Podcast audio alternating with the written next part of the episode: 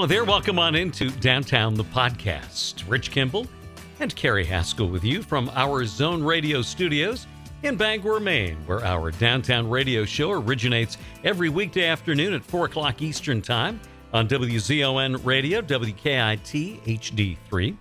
Streaming audio at the WZON app an easy download and so easy to use, and at our website, downtownwithrichkimball.com. Well, sort of a holiday edition of the podcast this week, so we've got a special item or two from the archives for you this time around, including a conversation from uh, earlier in the year with the legendary Lesley Visser, Hall of Famer who came out with a, a wonderful memoir this year. We'll talk with her about that. But we thought we'd offer something up uh, extra special for this time of year from a longtime friend of the show, actor and storyteller Stephen Tobolowsky. Uh, we brought him to Eastern Maine last year for a wonderful performance, a night of storytelling at the Brewer Performing Arts Center and recorded live in Brewer, Maine. Here's Stephen with a little something for the season The Santa Conspiracy. My mother read me bedtime stories every night usually from a volume of Grimm's fairy tales, every night. By the time I was three, I learned that there are two kinds of bedtime stories. They're the good ones, in which loyalty is rewarded with love and kingdoms are granted to simple yet honest souls. And there are the bad ones, where the children are eaten, the treasure turns to straw, and the princess is poisoned, sleeps for a thousand years. With Grimm, I never knew what I was going to get. The ratio of happy to horrible bedtime stories was only detectable in the frequency of my nightmares. Uncertainty is the subtlest form of tyranny. And eventually, I became afraid of the dark. The product of my terror was a monster who took up residence in my bedroom. His name was I, the Monster. That's I, E Y E, as in eyeball, because I thought eyeballs were scary, not I, the Freudian I, as in this child needs a psychiatrist. I terrified me. But occasionally he hinted that his task was not to threaten, but to protect. He promised to come out of the toy closet whenever danger was near. One night, I heard a noise on the roof above my bed. I ran down to my mother and father's room for protection and or intervention if necessary. My mother woke up and tried to reassure me, "Steppy doors, don't worry. It's just a night noise." Night noise? What's a night noise? Sometimes houses make sounds. They do. Why? No one knows but nothing will hurt you, darling. Please just go back to bed. I was unconvinced, but I went back to my room.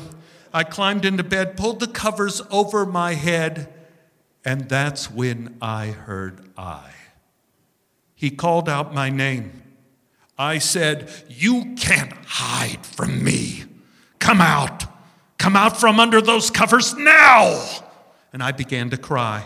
I forced the covers back. I got out of bed and, shaking with fear, I started to walk toward the toy closet where I lived.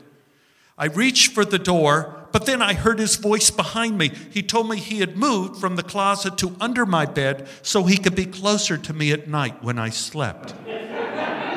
but I found no comfort in that.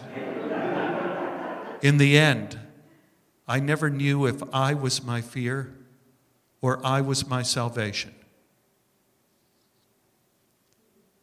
I always wonder what happened to I the monster? Such a constant companion to me when I was three, four, five years of age. It takes a lot of energy to sustain and create an entire monster. And if you believe what Albert Einstein says, that energy cannot be created nor destroyed, but only changes form, then I ask, what form did I change into? Where does our fear of the dark go? I have a theory.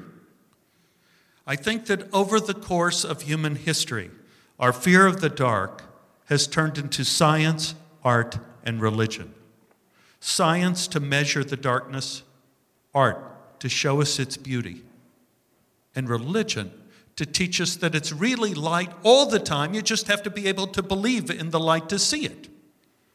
During the era of I the Monster, I tried many things to ease my fear. I tried science in the form of a nightlight. I tried art in the form of focusing on the really good bedtime stories.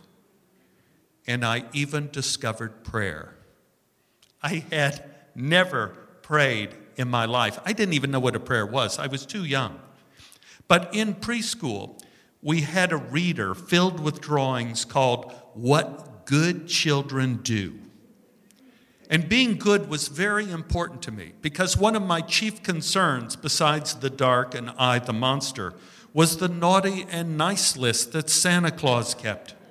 During the last month, my teacher took away my cookie for opening my eyes during rest period. She made me stand in the hallway for using my desk as a set of drums. And at home, I even made my mother cry.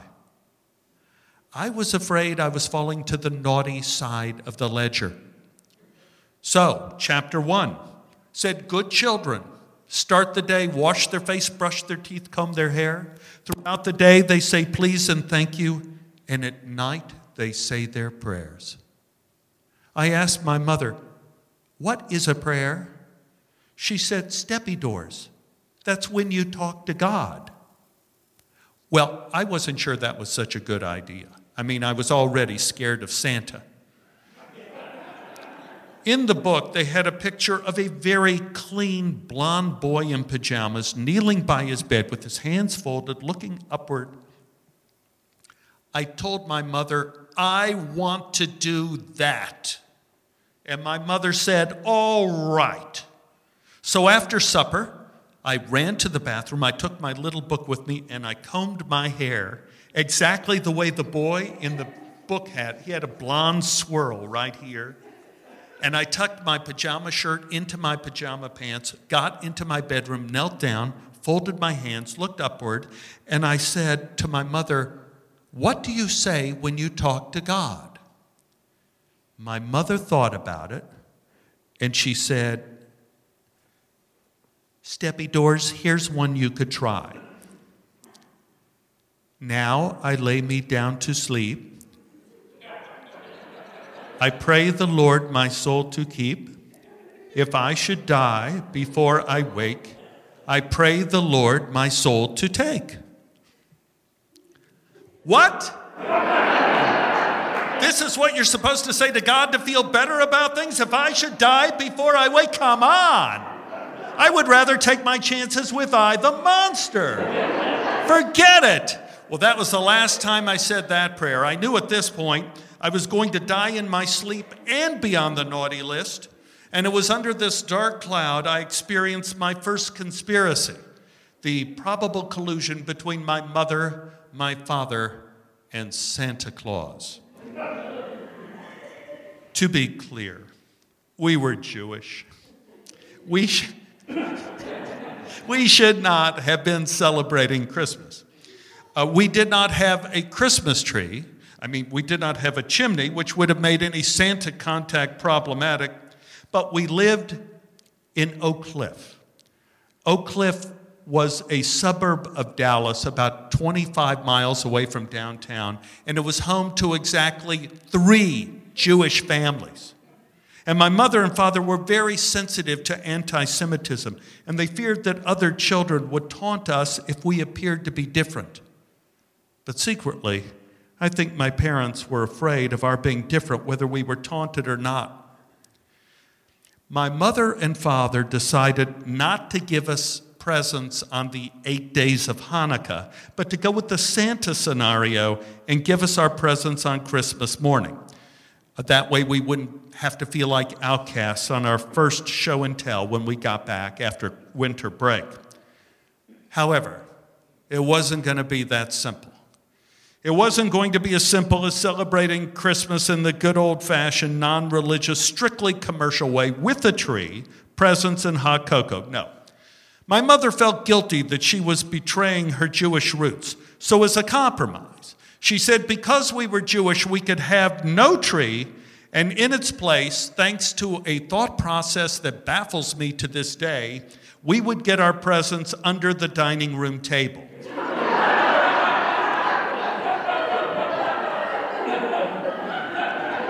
Like all children, we were up Christmas morning, up at dawn, racing into the dining room, scurrying between the chairs, looking under the table in the dark for packages that had our name on them, occasionally banging our head on the hard mahogany. One Christmas, I mustered up the courage to ask my mother the tough questions Mom, we have no chimney. What is Santa going to do? She said, I put a note out for Santa to use the back door. Well, that disturbed me. It meant either we were leaving our house unlocked over the holiday, which seemed unsafe, or Santa had our key, which just seemed creepy. what is Santa going to do without a tree? I asked. My mother said, Santa is fine putting the presents under the dining room table, sweetheart. I said, I, I, I know he's fine with doing it, but why? Why does he do that? It's such a lot of work, and Christmas Eve is such a busy night for Santa. He's flying around, and now he has to stop and crawl around, move the chairs around. And my mother said, Sweetheart, Santa does not mind doing extra work. He just doesn't want you to feel different from other children by not having your presents under something.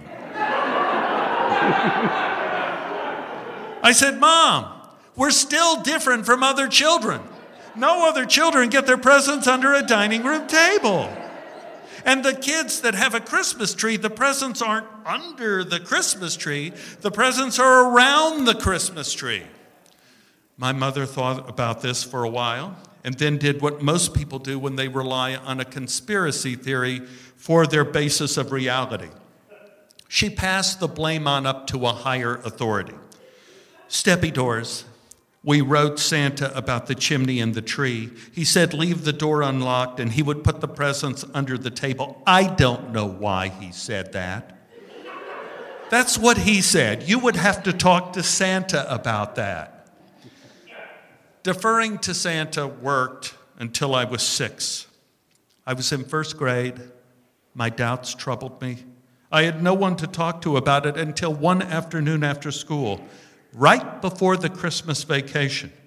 It was a sunny, cold December day, and I was headed over to Doherty's drugstore to read comic books before I walked home. And brief historical note in the 1950s, children walked. I'm standing at Kiest Boulevard, and I heard a classmate call me, Hey, Stephen, where are you going? And I turned around, and it was Dwayne. Dwayne. I didn't spend too much time with Dwayne. He didn't live in our neighborhood, so I rarely played with him, and I don't even remember speaking to him one on one except for this conversation I am about to relate to you. Dwayne was a very special kid. Even though he was in our first grade class, he had already turned seven so I imagined he was a much wiser fellow than I. Dwayne was handsome. He was a good student, good athlete, never got into trouble. Teachers loved Dwayne. Dwayne was so popular that the principal of the school declared Dwayne the best citizen of the entire first grade, and that is six first grade classes. And this very day, Dwayne was wearing his blue ribbon pinned onto his sweater, and it was just flapping away in that cold December breeze, I was a little starstruck. As we walked, Dwayne asked me if I was looking forward to Christmas. I gave him my enthusiastic but highly conflicted, sure. Dwayne paused and looked off in the distance and turned back to me and said, He still believed in Christmas. He was just not sure if he still believed in Santa. A fellow skeptic. I dare not tell him about the dining room table, though. Not yet, not yet. Too soon. I just swallowed hard and told him I was on the fence about Santa, too. Yeah, hard not to be, Dwayne said. Well, last year, Dwayne, I did hear a noise on the roof above my bed. It could have been a sleigh.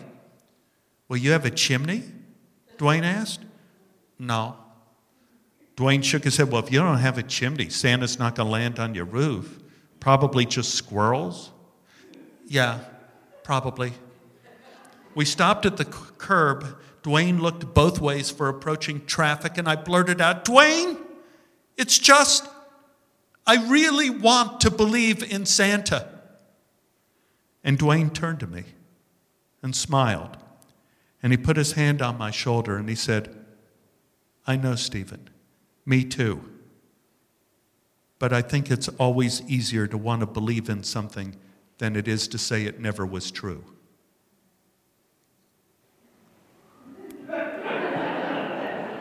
I was staggered by the profundity of the remark. Dwayne looked across the deserted playground for a moment, then back to me and said, Don't get me wrong. I love Santa, but this will probably be the last year I believe.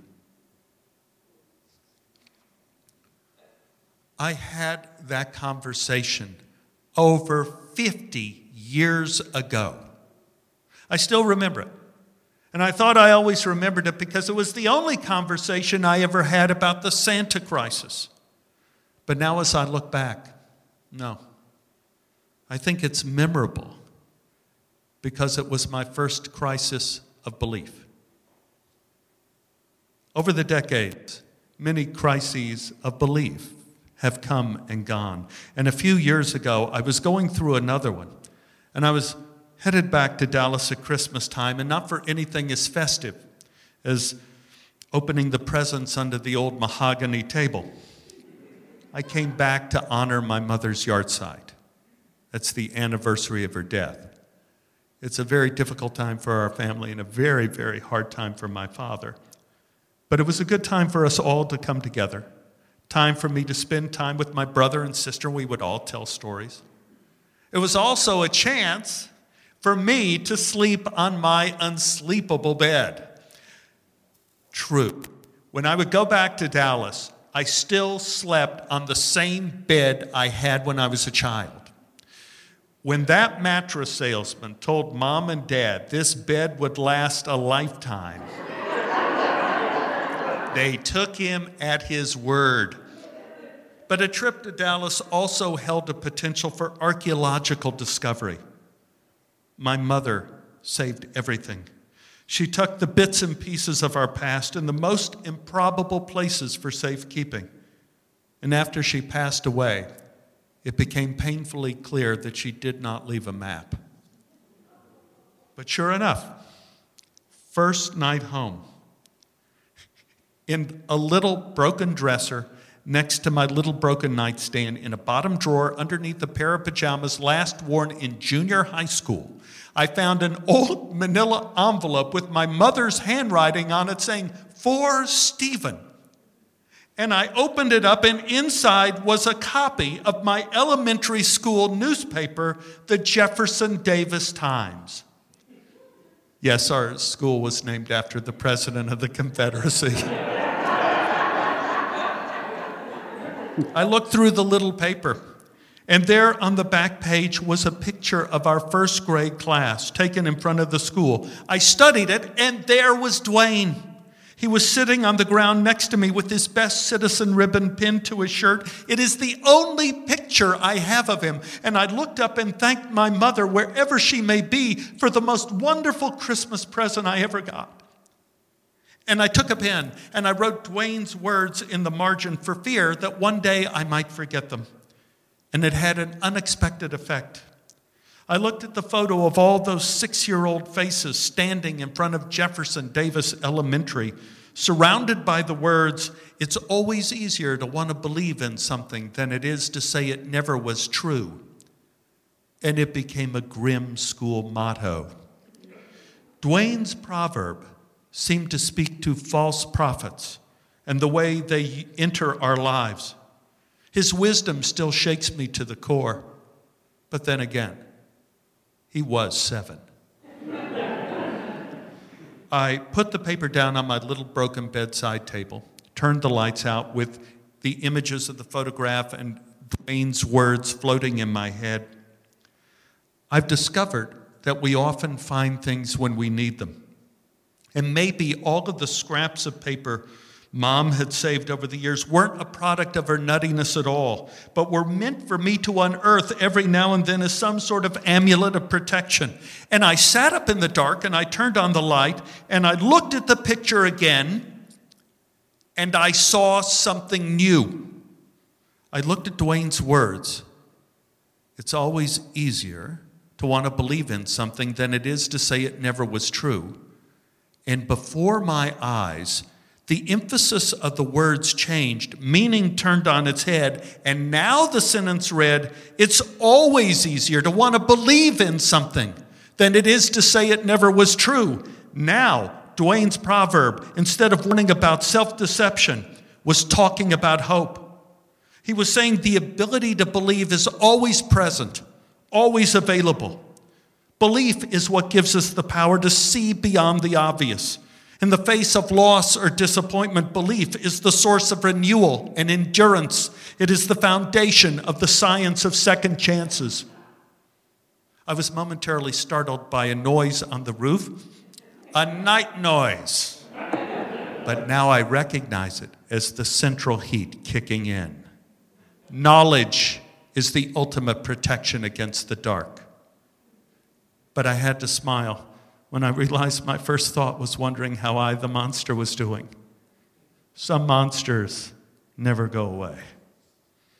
I lay back down and closed my eyes. And in an instant, I was back on that street with Dwayne, about to cross over that cold, cold afternoon before Christmas. He laughed and put his arm around my shoulder. We looked both ways for oncoming cars and then ran over to Doherty's drugstore. And just like that, I was in one of the good bedtime stories.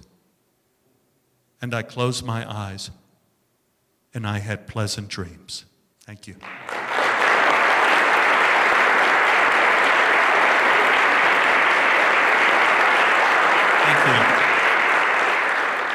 That's Stephen Tobolowsky, a wonderful story from his book, My Adventures with God. Did that live in Brewer, Maine at the Performing Arts Center there. When we come back, a conversation with sports writing and sportscasting legend Lesley Visser. First, this from our friends at Cross Insurance, where security meets strength. Since its founding in 1954, Cross Insurance has grown from a small family owned agency that started in Bangor, Maine, into one of the largest super regional insurance agencies in New England. With a network of offices throughout New England, Cross Insurance works with top carriers to provide maximum value to you, your family, and your business. We are proud to be the official insurance broker of the New England Patriots and would welcome the chance to provide security for your team. For more information, visit crossinsurance.com. Cross Insurance, where security meets strength. Just over five years ago, a couple of friends teamed up to create balanced beers that pay respect to the rich German tradition of brewing, layered with the nuance and eccentricity of modern brewing. And Nice Brewing Company was born. Based in Limerick, Maine, right in the foothills of the White Mountains, Dustin and Tim combine their love of beer, science, and their German heritage for truly unique brews. Ask for beers from Nice at your favorite restaurant or bar, and look for Nice in cans all over the state of Maine. Work hard, play hard, be nice.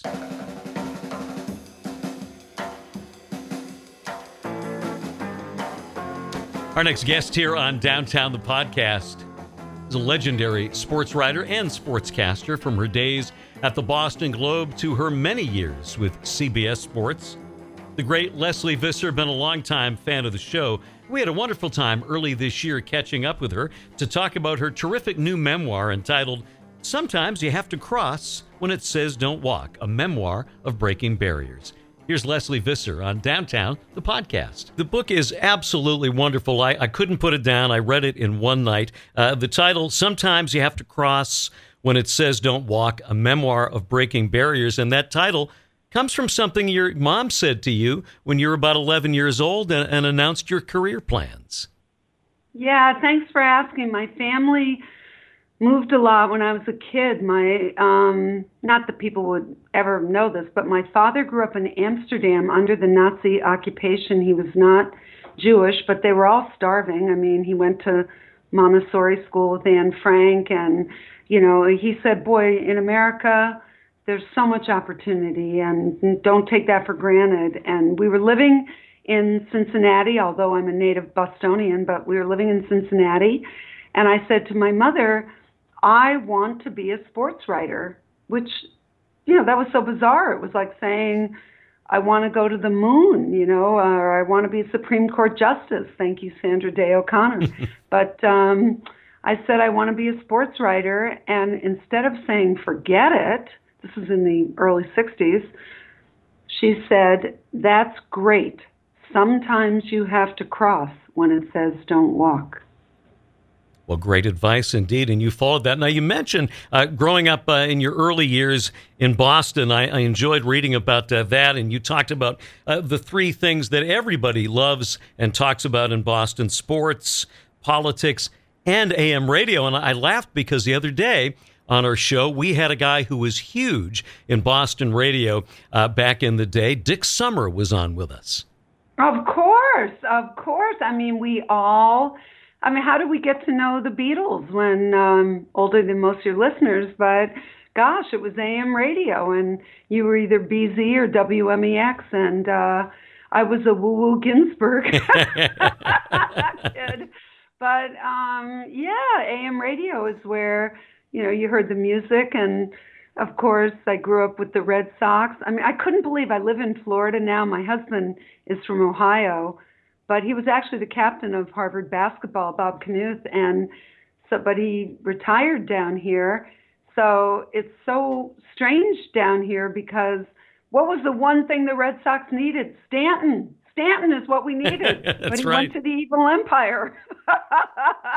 now, you mentioned your husband, captain of the Harvard basketball team, although uh, you tell in the book uh, that, that when you met him, you didn't believe it and said, How come I never heard of you? I can't believe you told that story. Of course, most people know I was married to the great Dick Stockton, who called Carlton Fisk's home run. That was the night I met him, and Dick was great. Dick and I were married for 26 years, just ran out of gas. But yes, I met uh, Bob Kanuth, and when Rick Pitino introduced us at the Kentucky Derby, he said, "Meet a friend of mine." He was the captain of Harvard basketball. Now I've covered 35 Final Fours, so you know, I, I and I work with James Brown, who was the captain after my husband of Harvard basketball. So I stuck out my hand, and I, you know, you could just see my New England spine going up, and I said captain of Harvard basketball? I don't think so. And uh, my now husband looked at me and said, You must have missed four years. yeah,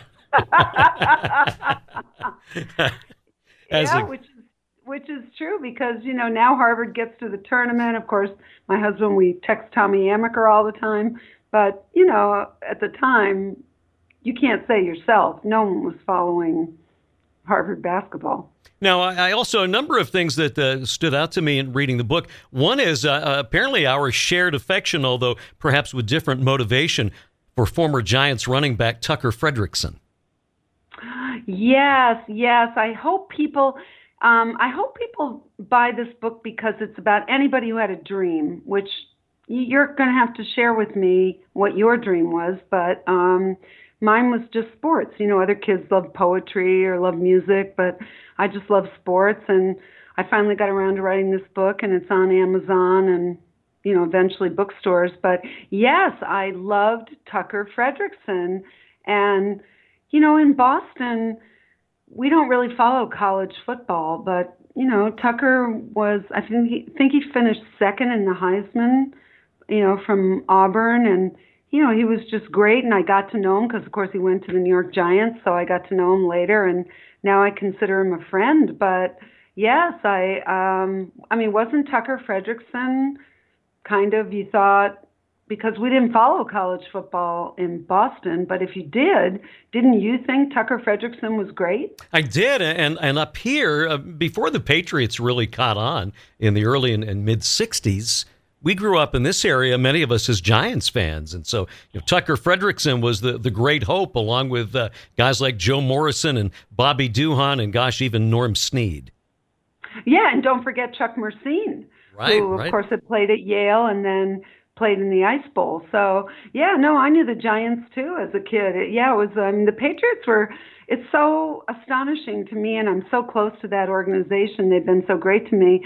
But you know, when we grew up, they were really bumbling. Remember, they would play in different stadiums. And who was the player? Remember the time they they called him out of the stands that he'd been cut, and right. he was up there drinking in the stands, and they said report to the locker room, and his friends who was that? They wondered where he went, and then it was so and so on the tackle, right? Right. Yeah. You. I can't remember. You wrote about him in the book. I, I can't remember yeah, I, I who can't it was. His name. But they were such, you know, uh, the Patriots when we all started, they were, you know, if you had pride in the NFL, uh, it was the Giants. Well, the Patriots, we're talking with Lesley Visser here on Downtown. Patriots are, of course, the model organization these days, and, and part of that is because of the work uh, of Robert Kraft, who was incredibly helpful to you, but not in his role as owner of the Patriots, but going back to the Lobsters for people who might have forgotten them. Yeah, thanks for thanks for mentioning that. I think Bud Collins, the great Bud Collins, came up with that idea, lob in tennis, the lobsters, and uh, he came up with the um, the little cartoon insignia. You know, it was a great team. It had Martina. She had defected. She wasn't yet a citizen, but she had defected, and and Robert Kraft decided, wow, I'm going to own this team. They played in Walter Brown Arena. Nobody came. but for me, what a privilege. I mean, I I did go on to cover 15 Wimbledons, mostly with Bud, and 25 U.S. Opens. So I know most people identify me with either basketball or football, but I had the privilege. I even went back with Martina. Uh, it was interesting. She had come from Prague, as many people know, and she won five or six straight Wimbledons, and not one word was written because she had defected, and under the old Soviet regime, you were considered a non person. So not one word had been written, but she went back as a member of the Federation Cup, which was like the women, it is the Women's Davis Cup, and I got to cover it. And she had not been back to Prague since she defected and it was really interesting that it was a rainy day. I remember we had to make a connection in Frankfurt on Malev, which you've probably never taken, Hungarian airline, Malev Airlines, and it landed in Prague. And of course, you took the steps down on the bottom, pouring rain, thousands of people went there because they heard the great Martina was coming home and they stood behind chain link f- fences, you know, really taking on the government but with kids on their shoulders, you know, just to get a glimpse of Martina Navratilova. You've had so many remarkable highlights and continue to in your career. Uh, one of them uh, that's fascinating to me, and your recollection of it in the book, is uh, being there for part of the coverage when the Berlin Wall came down.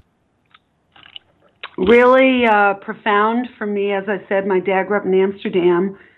Everybody was starving, and so I just had a really small piece of the pie of the coverage, but in in '89, in uh, November of '89, uh, what had happened for people who don't know is that um, the the exit strategy people were starting to go through Hungary, and East Germany realized, wow, you know, we're losing everything. We're losing scientists and doctors, and my little slice of the pie was athletes because you remember the great Katarina Witt she had been from East Germany, and of course, all the swimmers won all the gold medals.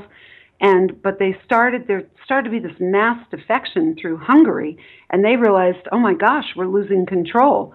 So we we better, of course, Reagan had been there before to say, uh, Brezhnev, tear down this wall, and to be there was so astonishing. Uh, before it actually broke. We went into East Germany through Checkpoint Charlie, and it was amazing how, like, little things, you know, roll towel, toilet paper that we take for granted in the in the Western world, you know, all of a sudden it became the roughest, lousiest paper, and you know, it was just a hundred, two hundred yards, whatever the wall, as it was built up, but. um it was uh, really profound to see people. They walk for days. You know, they walk from Potsdam and Dresden just to get through that wall. And you know, my little. Of course, it was Walter Cronkite was the main, our main reporter. But I just had a little slice of the pie. But I didn't care because I was there. Uh, you have had so many firsts in your career. You've opened so many doors uh, for women these days. Certainly, an increased awareness of the struggles that women have faced, really in every kind of work, is what we're seeing. The Me Too movement and, and all of this uh, uh awareness today. Is this, do you think, a, a, turning point? Is this a bump in the road? Will it make a difference and finally help uh, make the playing field level for women in all lines of work? Uh, yes, I do, but I, I don't know if it's dream to. Um, I will say that uh, it's in every industry, and uh, women have just had enough. They've had enough of of, of not being treated equally. Uh, I will say that although players, you know, hit on me every day, same thing for Jackie MacMullan, same they were the bubble after me. But uh, you know, there there's no women in my b- business that hasn't dealt with it. But the people who made my decisions, I owe my career as always being the first. I owe my career to four men. One, Vince Doria of the Boston Globe, and then three men from CBS, Ted Shaker, now my chairman of CBS, Sean McManus, and the great Les Moonves, who's the CEO of CBS, and not one assignment or one economic decision. I, I cannot say that for my career, which is 40 years now, n- none of that was dependent on harassment. Uh, so, you know, I'm really hoping. I'm. I'm. I, I guess I wrote this book because um, I think you can have a dream. I mean, and and I maybe your dream was to be, you know, a, a sportscaster. Um, mine was a sports writer, but women now can grow up and say, "Wow, I." I I want to be a sports writer. I want to be a sportscaster. I want to cover the uh, the Red Sox, or you know, I want to cover the World Series. I want to cover the Super Bowl, and they actually don't have to uh, stand down and think, "Wow, this is going to be a really long haul." You talk about so many uh, wonderful colleagues you've worked with through the years in the book. Can you share uh, some memories of the great Dick Enberg, who we lost just recently? Oh, thanks for asking about Dick Enberg. I was privileged to. Uh, I first met Dick Enberg when I was at the Globe, and he was doing NBC, the Final Four, with the great Al McGuire. By the way, how about Al McGuire? Because I did get to work with him later. Al McGuire. I remember once at dinner, Al McGuire said, "Kamikaze pilots I don't get it. Why did they wear helmets? Isn't that brilliant? That is great. So, no, I've worked with brilliance, but yes, uh, Dick Enberg, I think I did three or four NCAA tournaments with him, and I can remember one that we did. Uh, it was Dick Enberg, Bill Walton, and myself, and we had Arizona in the tournament and uh, Luke Walton, of course, a great now great coach, but Luke Walton was playing at Arizona, and Bill Walton started ripping him on the air. You know, and you have to picture Bill Walton's voice, right? Walton, that's a terrible pass. what are you doing, Walton? What are you doing? Are you out of your mind? And Dick Enberg had to say, Now, now, now, Bill, he had to be the father. I'm sure he's doing the best he can. but he was a gentleman, a scholar, a doctorate, and a storyteller. Uh, you've talked with us about uh, Will McDonough and how much he meant to you and so many others, and that incredible Globe staff that you were a part of that uh, several have acknowledged is maybe the best in the history of sports journalism. Yeah, I think Sports Illustrated did name us. Uh, in, I mean, I was the end of the tail, but they acknowledge they acknowledged those years as the best sports section ever. It was Bud Collins on tennis, Peter Gammons on baseball, Bob Ryan on basketball, Will McDonough on football, and it was interesting when CBS first came to me. They came up to the Globe and offered me a job on the NFL Today. You know, obviously Brent Musburger, they were huge, and and I said, why would I leave the Globe? and they said, you've got to be kidding. I mean, there are only 20 of these jobs in America. And, but the, the Boston Globe taught me uh, a couple things. One, don't take the floor unless you have something to say, unless you're going to report something or you have an anecdote or you're, you're going to introduce something into the conversation. I mean, these people, ever, ever to this day, and I'm in my 60s, I've never met more brilliant people, more committed people. Uh, it just, it was such a privilege, and I, I started there at 19, and I couldn't possibly have known how great it was. By the way, that move into television was fictionalized uh, by the great Dan Jenkins. I didn't know about that until I read it in the book. Yes, Dan Jenkins, and of course we love Sally. Sally Jenkins was in that bubble that had Jackie MacMullan and Christine Brennan. I mean, really for a little bit there, it was like as good as it gets. But um, yes, uh, Dan Jenkins.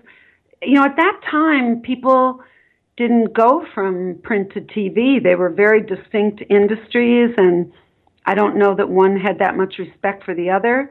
And uh, so in the book, you got to play hurt. Dan Jenkins has me fictionalized, and he says, "What do you want to spend the rest of your life saying? Back to you, Jim Nantz." which, which, of course, is what I've done for 30 years. so yeah, so I, I, it was an honor to know Dan Jenkins, and I'm very good friends with Sally. Uh, I loved it too. Uh, late in the book, uh, I stumbled upon an excerpt of one of my favorite poems, "Halfway Down." Yes, Winnie the Pooh. Halfway down the stairs is the stairs where I stop. It isn't at the bottom and it isn't at the top. That's one of your favorite poems? Absolutely. I saw that. I went, wow, no wonder I like Lesley so much. Tucker Frederickson and A.A. Milne. Well, you know what? Uh, he was a, he was a brilliant and a, what was he? A, I guess it was Lewis Carroll was the mathematician, but A. Milne, I, I think he was a professor at Oxford or Cambridge, and he just did this to entertain his son. And uh, but I do think this. John Madden actually taught me this. You're not going to believe this because this is so unlike John Madden. He said, "All you need to know about life is if you read Peanuts every day." That's not bad advice, right there. Uh, the book is delightful. It's such a great read. Sometimes you have to cross when it says Don't Walk, a memoir of breaking barriers. And, and in the book, you talk about, Lesley, uh, that we all in life have two resumes our professional resume and our moral resume, the way we lead our lives. And, and I can say from the interactions we've had through the years, uh, you are all aces in both because uh, you've been so kind and so generous with your time to everybody through the years and, and, continue to be a role model, not just for women, but for men and for anybody who wants to pursue their dream. Wow, that is so honorable of you to say that. Yeah, I used to. I used to think, gosh, I have to represent the globe. I have to represent the Visser name. Then I had to represent CBS. Uh, then I had to represent all women. But finally, we've come. We've come. Chris Brennan and I, and Sally and I, and Jackie and I. We laugh about this. That um, you know, we used to all be on each other's Christmas card list and we said, "Gosh, we really hope there are enough women that like I don't know half of them now, and I think that's great." That is the great Lesley Visser here on Downtown the podcast. Our thanks to Lesley as well as Stephen Tobolowsky, and thanks to you for joining us this week. Catch us again next time on Downtown the podcast, brought to you by Cross Insurance, where security meets strength, and by Nice Brewing Company, German style beer from the woods of Maine.